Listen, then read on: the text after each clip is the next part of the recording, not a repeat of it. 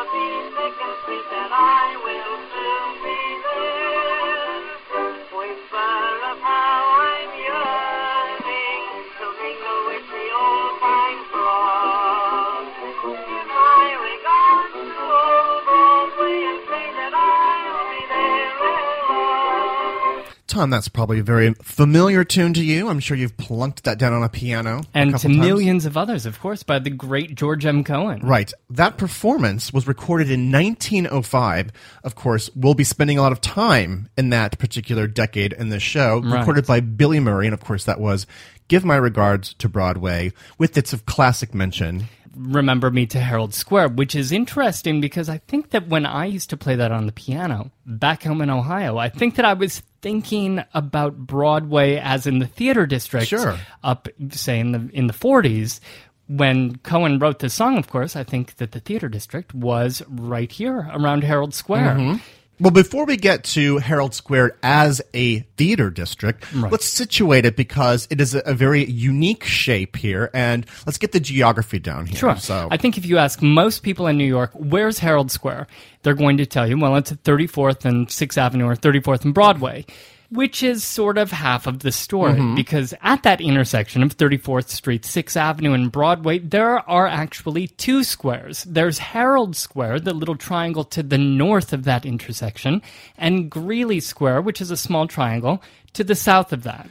Now, we call that all collectively Herald Square, and I have to say there is... Well, I think colloquially. But they are two different squares. Well, as a parallel here, Times Square, of course, is not just Times Square, it's also Times Square and Duffy Square. So Herald Square is that triangle from 34th up to 35th, with Broadway to the west of it. Now, this little triangle was named after the New York Herald, which was a newspaper that had its offices just to the northern edge of this triangle.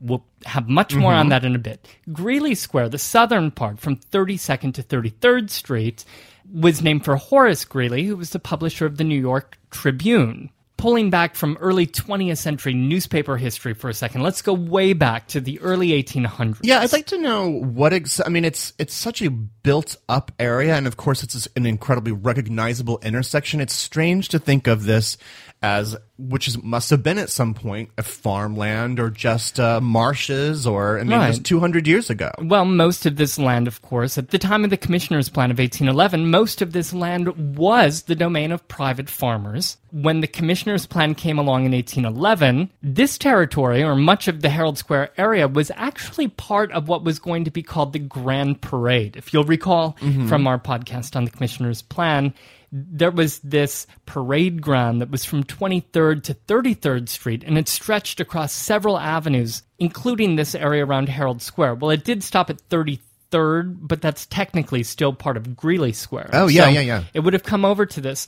The interesting thing about that is that Broadway continued up from Lower Manhattan and stopped at 23rd Street, which was the lower part of what was supposed to be this parade ground. Mm-hmm. To the north of this was the old Bloomingdale Road, which would continue up the west side of the island. And Bloomingdale Road was one of two ways, basically, to get out of Manhattan, right? So it's a very old road, right? Mm-hmm. Well, in the 1840s, they decided to do away with the plans for this parade ground and instead widen the road that was already there and connect formally Broadway with Bloomingdale Road. And what this did was create really interesting intersections where Broadway, this only crooked street, would hit the major avenues. So Times Square was created when Broadway hit 7th Avenue and 42nd Street, Herald Square when Broadway hit 6th Avenue, and 34th Street, Madison Square, where it hit 23rd and 5th, and Union Square, where it hit 14th and 4th Avenue. Right. So that lays out the streets here, right? But I'm still not getting any sense of what's going on here, the culture or the buildings that are around here at this time. As with many things with the Commissioner's Plan, just because it was laid out, and at this point in the 1840s, became formalized, it didn't mean that all the lots were bought up and that people moved in. It took a while for the residents of New York to keep moving further and further north, and it took certain big projects to really get people to move uptown, notably the elevated railroads. Mm-hmm. So it was in 1876 that the 6th Avenue Elevated Railroad was constructed and opened and really brought people in mass up from the lower parts of the city further toward Midtown into these new settled blocks. And I think that's something that today, when you look at Herald Square, for so long, the 6th Avenue Elevated was a real part of it. It was a real part of the cityscape. You have to imagine standing at Herald Square and looking north with Macy's on your left. 6th Avenue is running straight ahead of you, and above you would have been this loud, chugging railroad that was throwing soot and making lots of noise and shaking the buildings as it went up and down 6th Avenue, and it did that for many, many decades. From the late 1870s to the 1930s. The elevated is one of the reasons, too, that 6th Avenue became so popular for mid-range shops and stores and what would become department stores, because the masses could move very easily up and down 6th Avenue. But it wasn't really that glamorous. How glamorous could it be to walk around underneath this elevated train and have soot come down on you? Meanwhile, over on Fifth Avenue, they were far enough away from the elevated train that they weren't so negatively impacted by the lesser sides. Well, so you bring up a good point. We're not just talking about the population moving north. Now we're talking about the different classes of New York, the high and low classes of the mid-19th century. In 1856, William Backhouse Astor and his wife Caroline Schermerhorn, i.e., Mrs. Astor, they were a little bit intrepid for high culture, and they developed a brownstone at 5th Avenue and 34th Street. Now, there were not these sorts of houses in the 1850s. One block east of Herald Square. Right. On the site of today's Empire State Building. Mm-hmm. So then you have, in Herald Square, you have that elevated railroad cutting a line physically through the city, but cutting a cultural line, because then on the other side of it, slowly developed throughout the 1860s and 1870s, this neighborhood that has popularly been called the Tenderloin. It's a very flexible boundaries, the Tenderloin. I'm surprised we have not talked about this area more. And indeed, we could have an entire show about that. And probably will. So the Tenderloin is the western side of the 6th Avenue Elevated. Right. So it's a very broad stretch of western Manhattan. It's almost down to 23rd Street, almost up to like 57th, but all on the western side of the elevated train here. That's a big Tenderloin. It was more of a way to distinguish it from the elegant areas and then also from the outright slums like 5 Points, because I would say that its parallel in New York was the Bowery. Actually, it was an entertainment district with saloons, thousands of saloons, brothels, gambling houses, all sorts of illicit and alternative scenes going on here. But the prime difference, Tom, is the Bowery was for lower income, burgeoning middle income classes. And the Tenderloin was, what, for middle-class men to go get their brothel on? Exactly. It was basically for everyone, lower and higher classes, because remember, around this time, you have all of the glamorous, fancy hotels, the restaurant scene of, like, Fifth Avenue Hotel at 23rd and Fifth Avenue. Right. Developing all around here. So one way to look at the Tenderloin is not only is it on the other side of the tracks, literally, but it's also behind the hotels. So it's like a big back alley. This sprawling district of vice was conveniently located for people who were either coming to the city or just out and dining in the hotels and enjoying themselves. If you were a 21-year-old from out of town with a lot of money in your pocket, you hit the Tenderloin. And you you were probably going to get robbed in the Tenderloin. There were some fairly legit establishments, I'll tell you about in a second. And then, of course, places that would not have stayed open had there not been a deep connection of bribery with the New York Police Department during the day in the 1870s. In fact, the Tenderloin gets its name from a police officer. In 1876, the Sergeant Alexander Clubber Williams, he said, quote, "I've had nothing but chuck steak for a long time, and now I'm going to get a little bit of tenderloin." Well, I'm glad they didn't call it the chopped steak. Or the chopped liver. Well, I'm sure there were a few chopped livers in some of these places. Now, I have to just pull back and just say that we're going to be going kind of back and forth through actual time periods here, because there wasn't like this happened and then something else happened. In fact, the Tenderloin establishments would last well into the beginning of the 20th century, and then they would eventually close down due to moral crackdowns, but more importantly, just culture kept moving up into midtown Manhattan. And so this neighborhood, which was once a sort of seedy, titillating neighborhood, would by the middle of the 20th century, most of that would be gone. So to give you an example of what the Tenderloin was like, I've chosen three particular establishments that were here specifically in the Herald Square area. So the first example of street life here in the Tenderloin, there would be places that had strange curiosities, little weird museums that you would pay like 50 cents or whatever to get into and see something ridiculous, all in sort of the spirit of P.T. Barnum. I was going to say it sounds a bit like Barnum's American Museum. And actually, like in the Bowery at this time, there were all these cabinet of curiosity type weird places with like, they would display skeletons and whatever.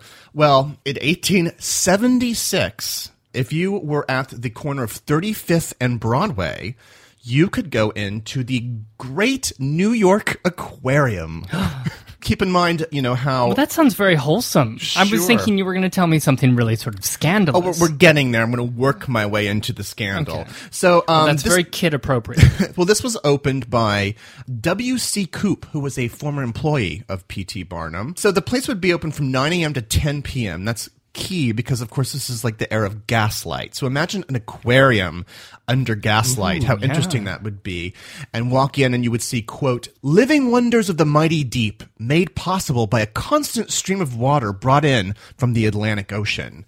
The centerpiece here of this place would be a gigantic tank that would be fit for a whale. In fact, it was supposed to have a whale when it opened, but it died in transit. So it sort of stood empty when the place first opened in 1876. But there would be displays for porpoises, sea lions, sharks. But this is not the right era for aquariums, for proper care of these creatures. And so, unfortunately, they went through a lot of them, and it didn't quite work, and it was still a little northern, even for this period. So by 1881, the contents of the aquarium had been sold off, and it closed. Well, that's rather sad. There just wasn't an audience for it? Well, because people were coming up to this era for other things. For instance, on the other side of the area we call Herald Square today, or rather down slightly below Greeley Square today, would have been one of the most famous dance halls of the era. So just imagine dozens of these types of places scattered around the Tenderloin area. But the biggest one and the most notorious was right here at Herald Square. It was called the Haymarket Dance Hall at 30th Street and 6th Avenue, so just slightly below it. But you would have taken the train at the Herald Square stop. It's still right there on 6th Ave. So you, of course, would have music at all hours. There might even be a song plugger up from Tin Pan Alley. Just on 28th Street. Who would come up with the song. There would be Can-Can. There would be tons of dancing girls.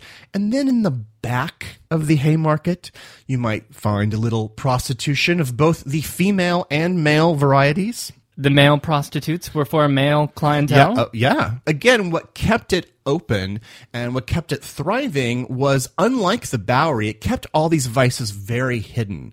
In fact, it was so well hidden that, according to the author Timothy Guilfoyle, quote, an innocent man and his wife could have wandered into the Haymarket and been entirely unconscious of what was going on around them. So it was sort of an underworld scene that was here. Well, maybe the aquarium should have gotten in on some of the action, you know? Had a little, behind the tank. I could see some dancing girls, surrounding, a manta ray or something. Maybe the dress could be a manta ray.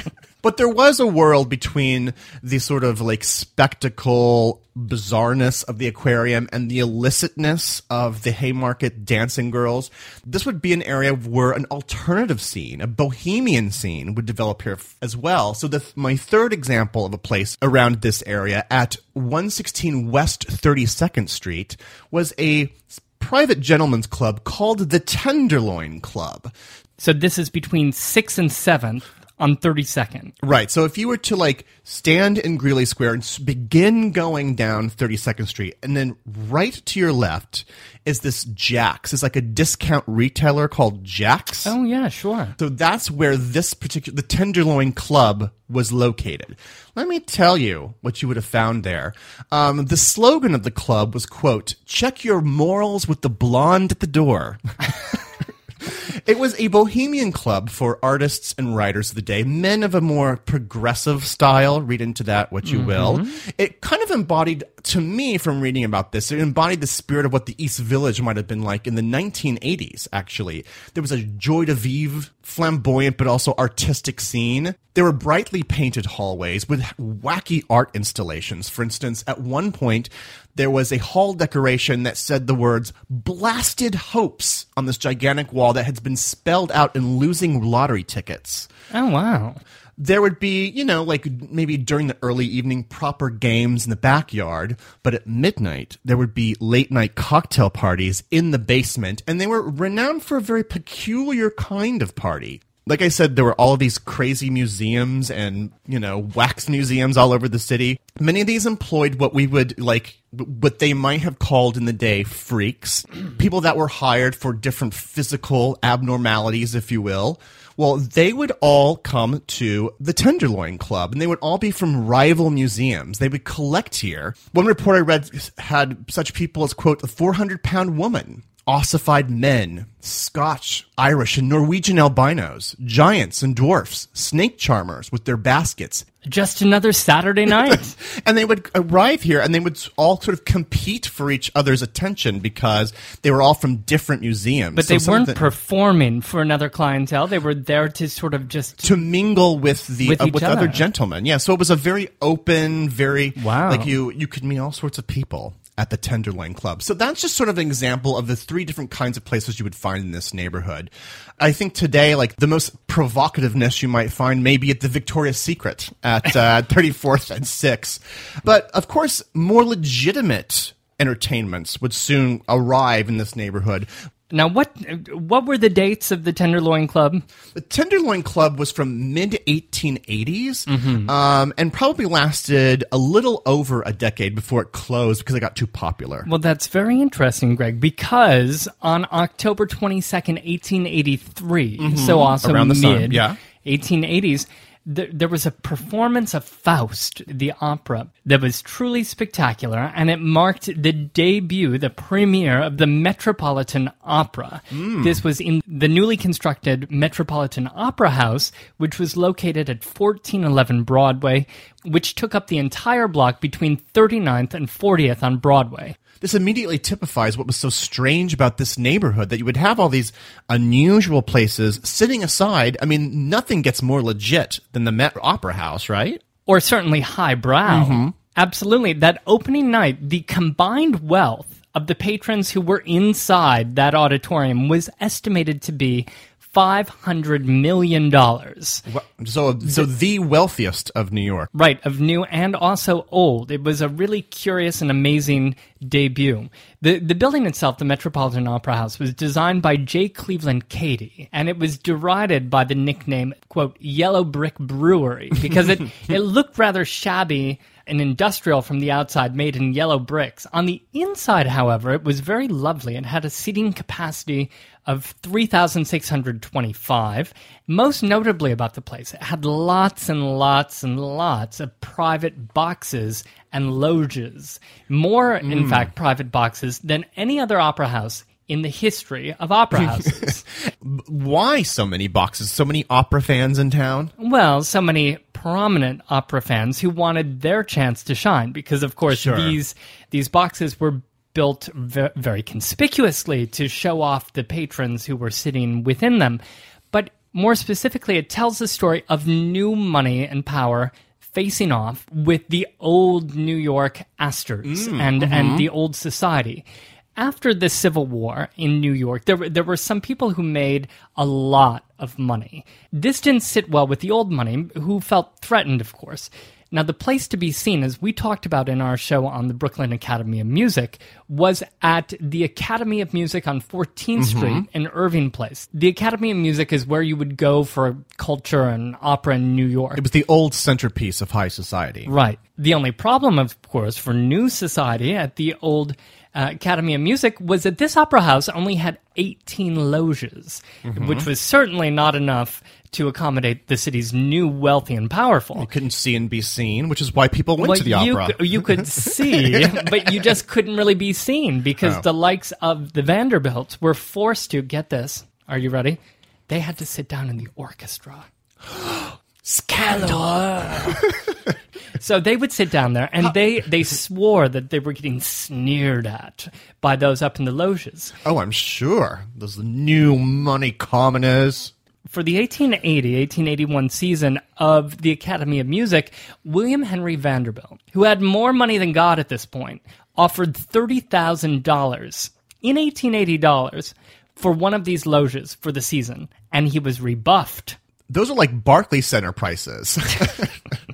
Well, so Vanderbilt stomped off, and he decided to construct his own damn opera house. And he did that.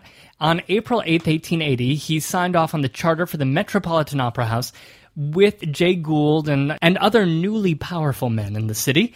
They bought this land between 39th and 40th on Broadway for $600,000, and they gave their architect, Cady, a $430,000 budget. The biggest directive, of course, for him was to build plenty of boxes. So Vanderbilt did get his box. He just built it himself. Greg, the Vanderbilt family got 5 boxes. One for all the kids, I guess. Although it was beautiful to look at on the inside, it did have its problems, spatial restrictions and such.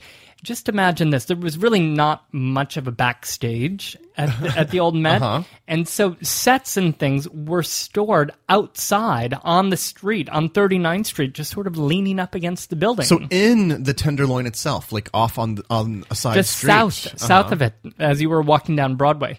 But again, it's incredible that a high-class destination would be in this neighborhood. I just find it so incredible that high and low culture lives so close to each other, that girls are can-canning while divas are singing upon the stage of the Met Opera House here. And I guess other theaters would soon arrive. Yes, this was the next place for all of the big theaters in town to move. If you want to walk this, Greg, you can. Today, I got off the F train at 42nd Street and just walked over on 40th, stood there at 40th and Broadway, imagined that the Metropolitan Opera was off on my right in 1411, which is today a big office building, kind of boring, but that's the building that replaced it, and then walk south along Broadway, which is mostly pedestrian, so you can just kind of walk in the middle of the street.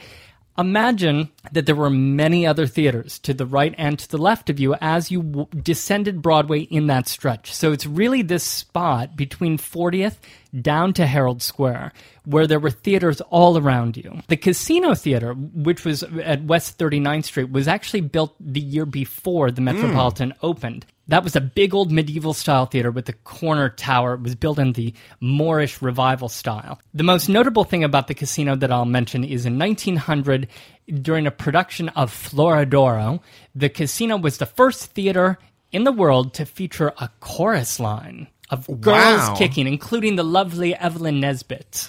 At 39th Street. Yes.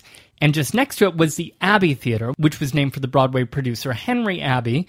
It was located at 1396 Broadway.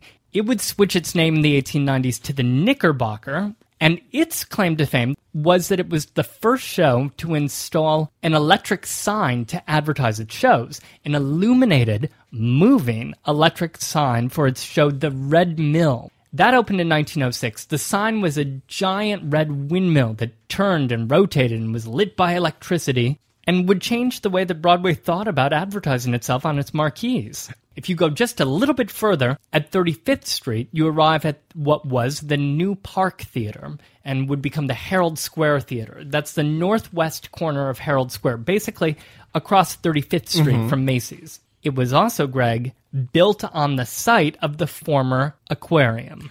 So the Herald Square Theater is now delighting people, and I assume a larger number of audience members than the aquarium did. So well, that's I'm not good. Sure. I mean, it opened with Arms and the Man, the American premiere of George Bernard Shaw's classic. I'm not sure if that was more popular than the walruses doing the can-can.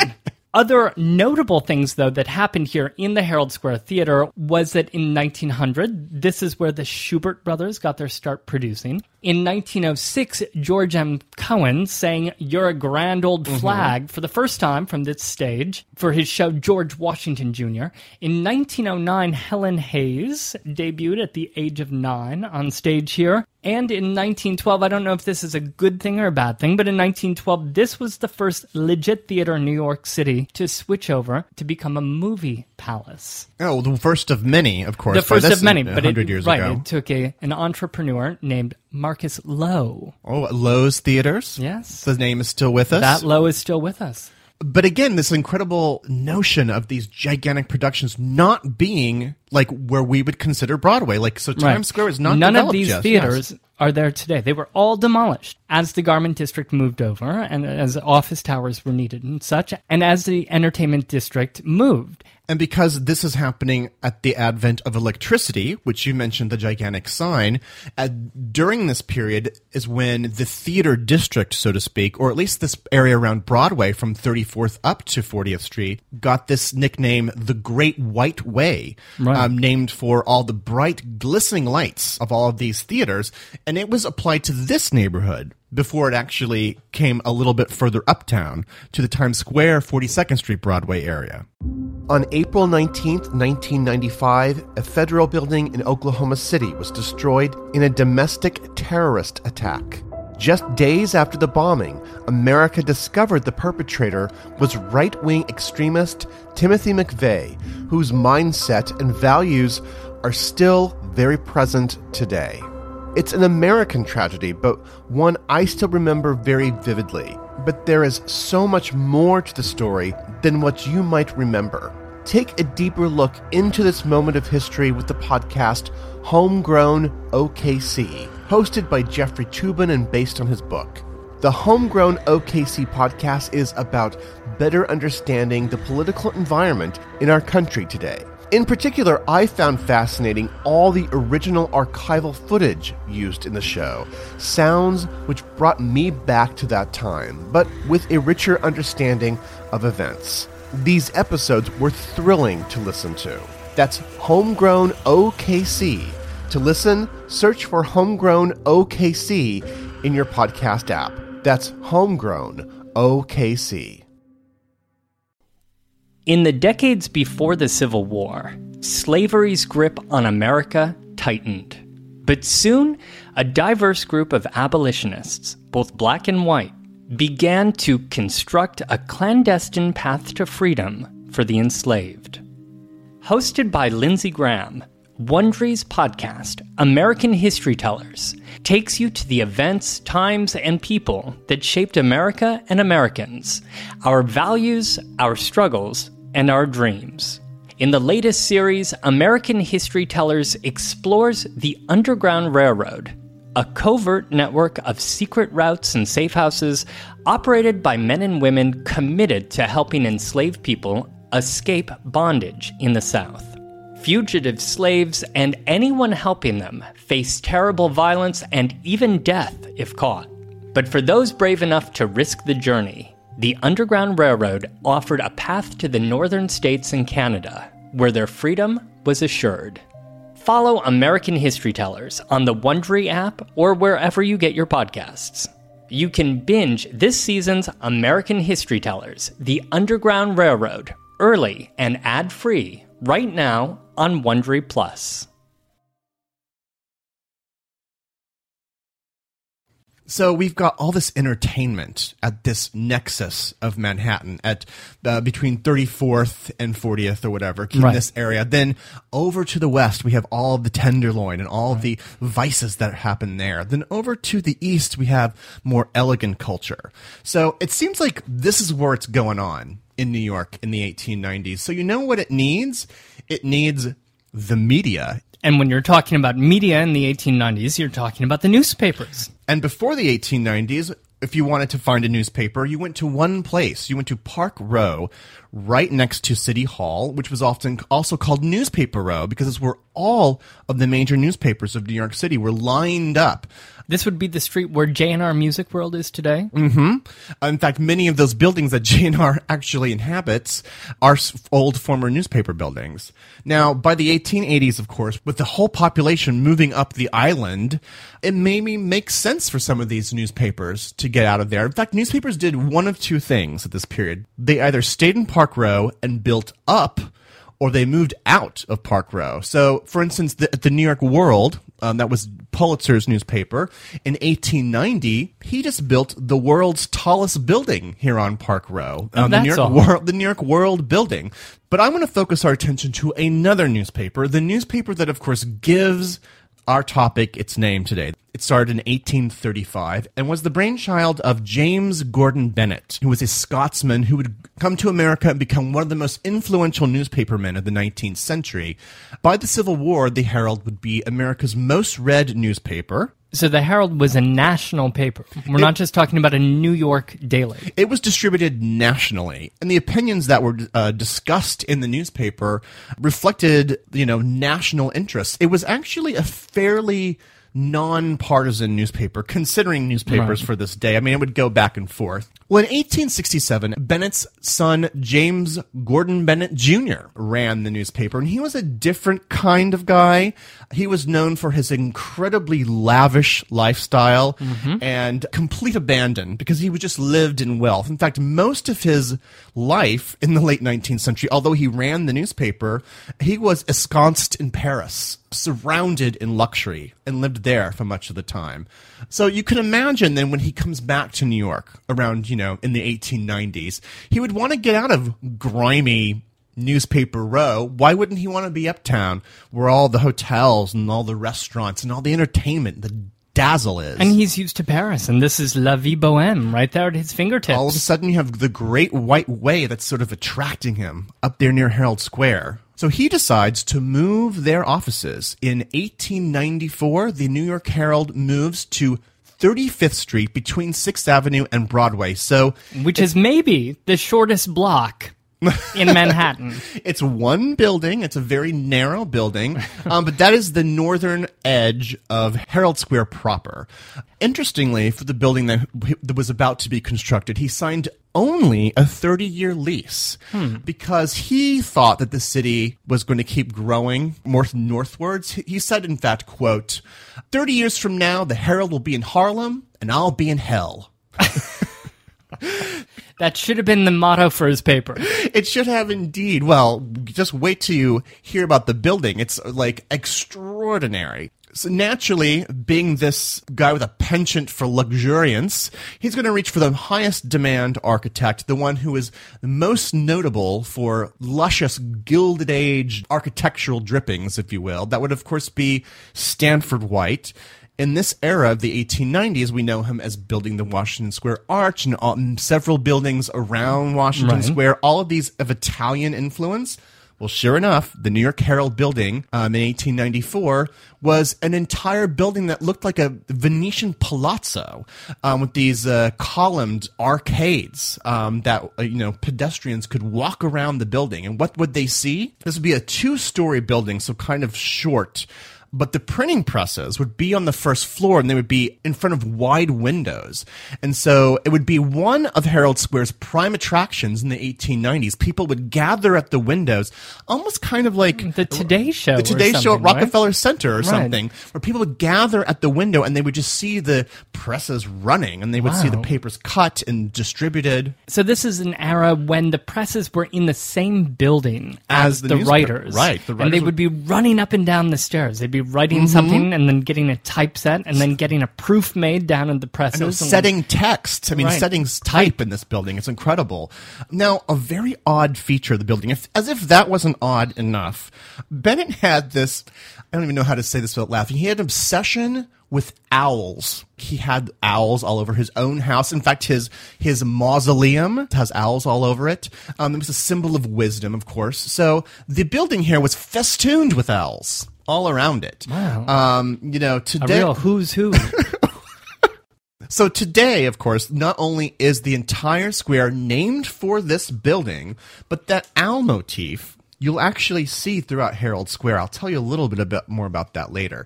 The front of the building had this clock that faced into the square. And keep in mind how important an outdoor clock would have been at this time period when everyone had their own watches that they would set the time to this particular clock. It would feature a statue of Minerva, the goddess Minerva, because her companion would be an owl. And there would be two mechanical bell ringers whose names would be Stuff and Guff. And they are sometimes, in fact, also called by the biblical names Gog and Magog. Those are biblical names? They're rarely used biblical names from the early chapters, I think. Some of the most iconic views of Gilded Age New York. If you just flip through a set of photographs from this era, you'll see this incredible, fantastic building of beautiful colonnade and these weird owls sitting next to an elevated train. Right. It's a really beautiful sight because, of course, neither of them are there today. Of course, this would be inspiration for the New York Times a few years later for their move uptown. And in 1904, they would one-up the Herald and move up a little further to 42nd Street to, of course, what would become Times Square. Now, let's go back to 1894. That was the year that the building was constructed, the Herald building. Across the way on that other triangular set of land, just south of it, the city decided to erect a statue to honor one of its great citizens. That would be Horace Greeley.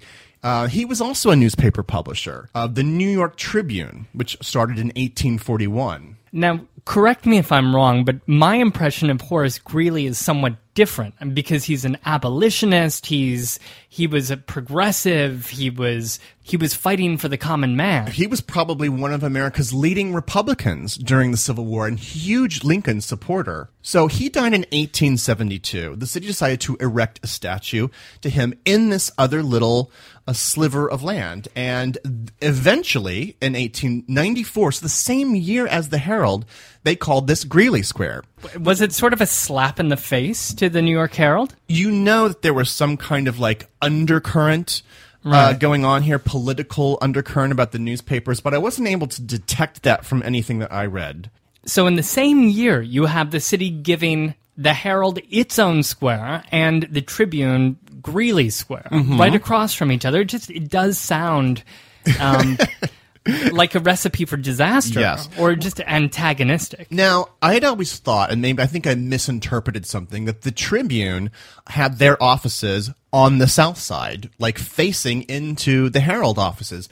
In fact, they didn't. However, there would be another newspaper here. The same year that Greeley Square opened, that building on the south side was occupied by a bank called the Union Dime Saving Bank. But on the ground floor were the counting offices, the counting floors of the New York World, because, of course, you know, Pulitzer wanted to get in a little bit of this action himself.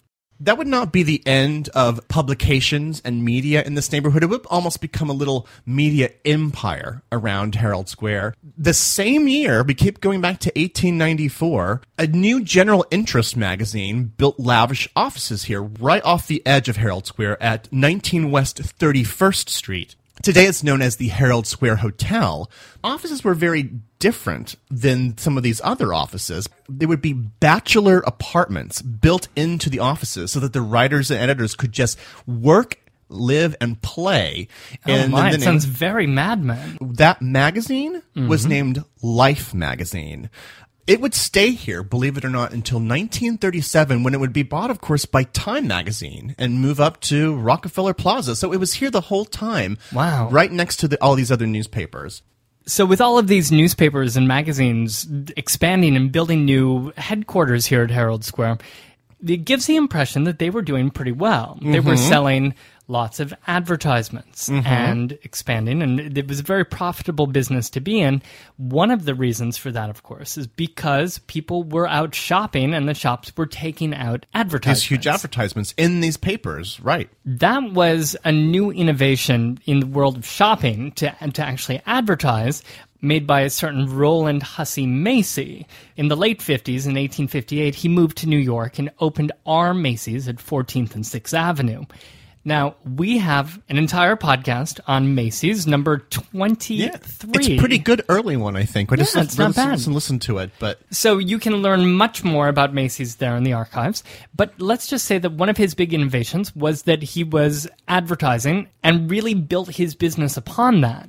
In 1877, Macy died, and his other partners would eventually as well. The ownership would fall onto Isidore and Nathan Strauss, who decided to move the business further uptown. So they moved, so it was around 14th Street originally at this point, and lots of shopping was around 14th Street. Ladies Mile, right, at Union Square. And you can see there that you have Broadway that would continue up with lots of shops, but you also have Fifth Avenue that would continue up. And it's almost, in my mind at least, like the mid-range goods would continue up Broadway and make their way over towards 6th Avenue, while the luxury goods would find their way up 5th Avenue. Almost like a wave going up 5th Avenue, all of these various luxury stores. And mid-price stores making their way over towards 6th Avenue.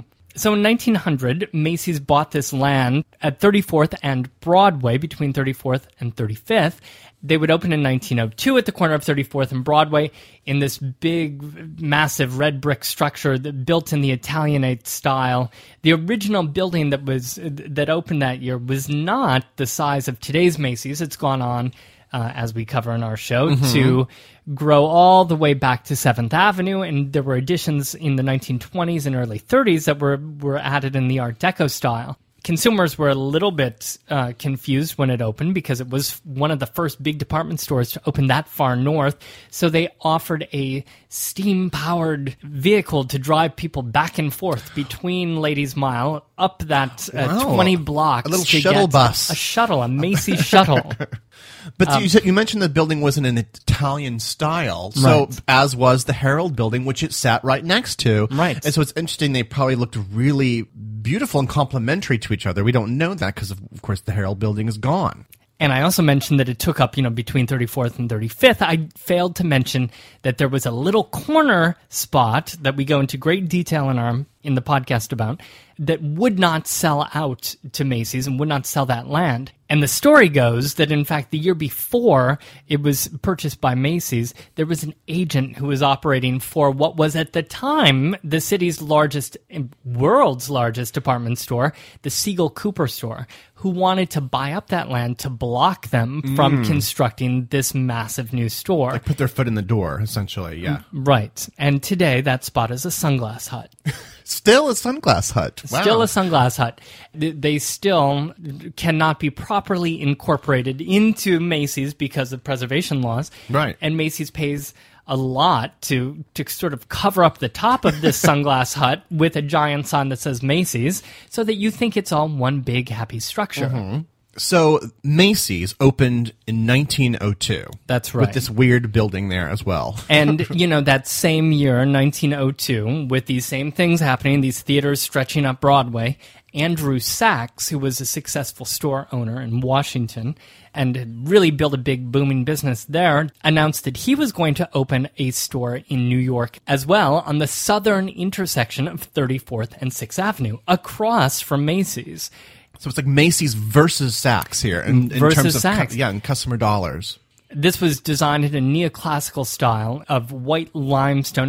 It was different from Macy's brick building. So you had this white neoclassical. That was opened in 1902.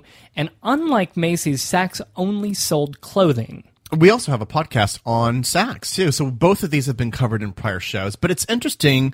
Now that we're sort of gathering the history of these two together, right. It's like this was a theater district. There was all these newspaper presents, but almost instantaneously, it becomes a shopping retail area.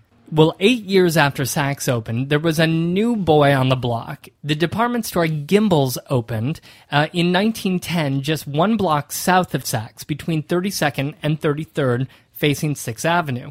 That architect was Daniel Burnham of the Flatiron Building. Oh, sure. So Gimbel's gets into the game, and so the competition is heating up between Gimbel's, Saks, and Macy's. Well, Saks, meanwhile, is looking at 5th Avenue with envy. Horace Saks, who was the son of Andrew, who was now running the operation, really wanted to move over to 5th Avenue. He saw it as a classier destination and that he could take his business to a new level, but he didn't really have the revenues to get all the way over there. Well, Gimbel's went public in the 1920s, which was a very notable thing for a department store to do. They had a sudden infusion of all of this cash, and so what did they do?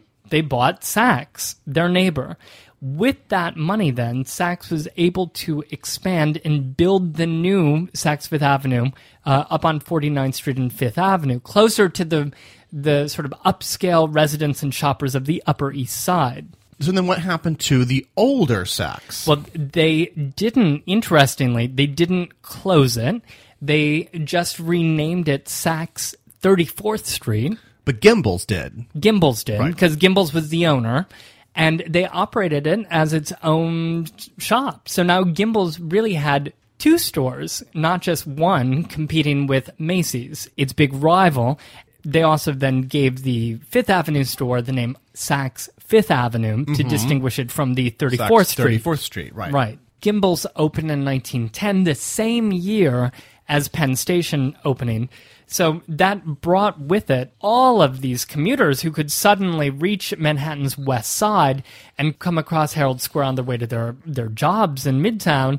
And what that did, of course, for the department stores. I mean, this is why the department stores really boomed in this area, because you had all these people crisscrossing 34th, 32nd, 31st in a way that you never had before. So with Penn Station there must have been, of course, an influx of hotels, as usually is the case, around transit hubs. Between 32nd and 33rd was a Hotel Martinique, which was a 600-room Beaux-Arts-style 10-story hotel, which opened in 1910. The Martinique, is that named after the country Martinique?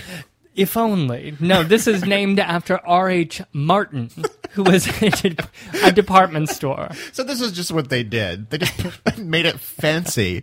They turned Martin into... Because who would want to stay at the Hotel Martin? But the Martinique. The Martinique is something extraordinary. On March 5th, 1923, Greg, this is a bit tragic, when Harry Young, a silent film actor, was promoting his new film by climbing the exterior of the hotel in a sort of publicity stunt, because this is the 1920s. This is what people were doing. They were flagpole sitting. They were doing anything for publicity. He was climbing the exterior of the Martinique, and he lost his grip when he hit the 9th floor, fell backwards, and plunged to his death before a crowd of people. Bitterly, ironically, the name of the movie he was promoting was Safety Last. Ooh. Well, I have no words, as it's a silent film. Today, it's a Radisson. Meanwhile, just up one block between 33rd and 34th was a Hotel McAlpin. And when it opened in 1912, that 25-story hotel was the largest hotel in the world. Yeah, not just in New York, in the entire world. In the world. Do you know that is the place where, one of the first places where radio really got their start? One of the first hotel radio broadcasts occurred there in 1920, which featured the opera diva Louisa Tetrazzini. Oh, we talked about her. Yeah, one thing I did not know in our radio show when we recorded it is that Chicken Tetrazzini is named after Louisa Tetrazzini. No, I was cooking up a joke. Are you serious? Yes, it's named. There's actually several Tetrazzini-type dishes that are named after her. She must have eaten a lot. But 1924, the radio station WMCA, which was one of the pioneering radio station, broadcast from the McAlpin. In fact, its call letters WMCA. The MCA stands for McAlpin. Wow. The McAlpin is still with us today. It's not a hotel, but rather the luxury Herald Towers apartment building. The McAlpin is still with us, but of course the New York Herald building, perhaps the most famous building of its day here at Herald Square, is no longer there. We don't know the fate of Mr. Bennett's soul. We don't know where he ended up, but his newspaper eventually merged with the Tribune, merged with Horace Greeley's newspaper. The Herald Tribune then later merged with Pulitzer's New York World, and all these older newspapers, in order to survive in the mid-20th century, merged into this sort of conglomerate monster newspaper called the New York World Journal Tribune, which was very short-lived and folded in 1967. But the Herald building itself was torn down after its 30-year lease expired. However, some of that like graceful ornamentation, that weird like Minerva statue, that still exists, because the statue and the bell ringers were removed, and in 1940, the park, the Herald Square little triangular park, was renovated and then sat in the park in this granite monument that was dedicated to Bennett and to the Herald.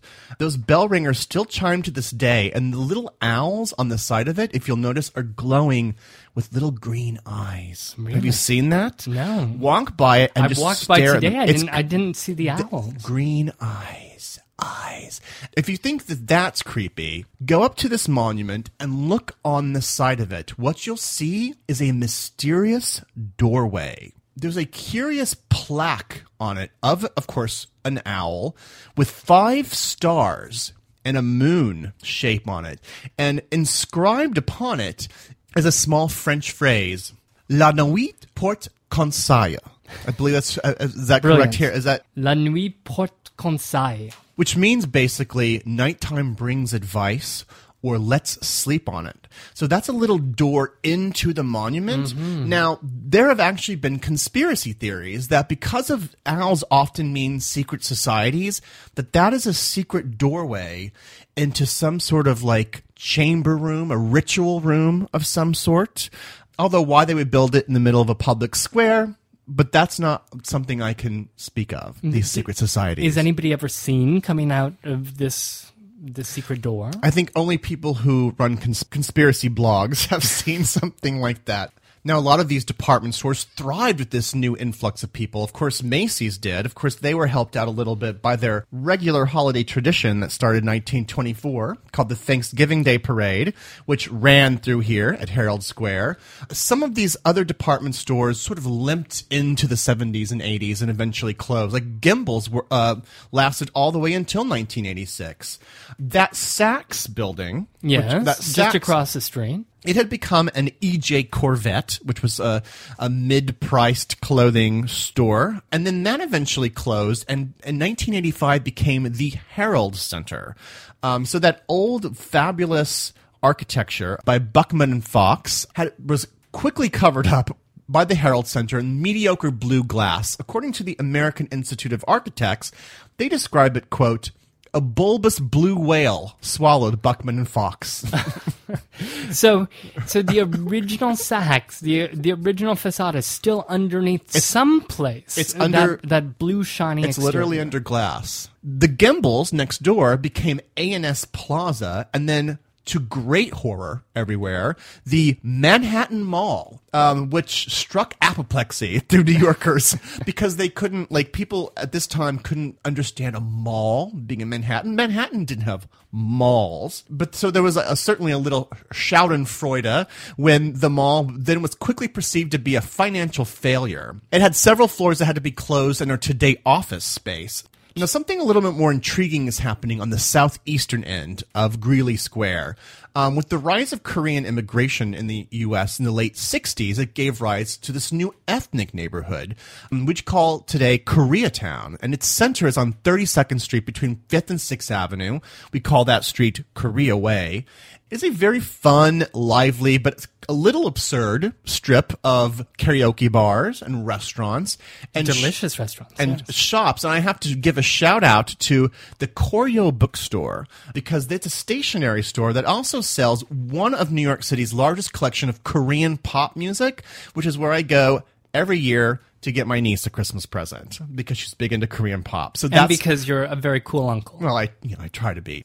Now, the whole area, of course, remains a pivotal shopping district in New York City today. Hopefully, some of you are listening to this podcast right now while you're weaving yourself through the aisles of a Macy's, perhaps.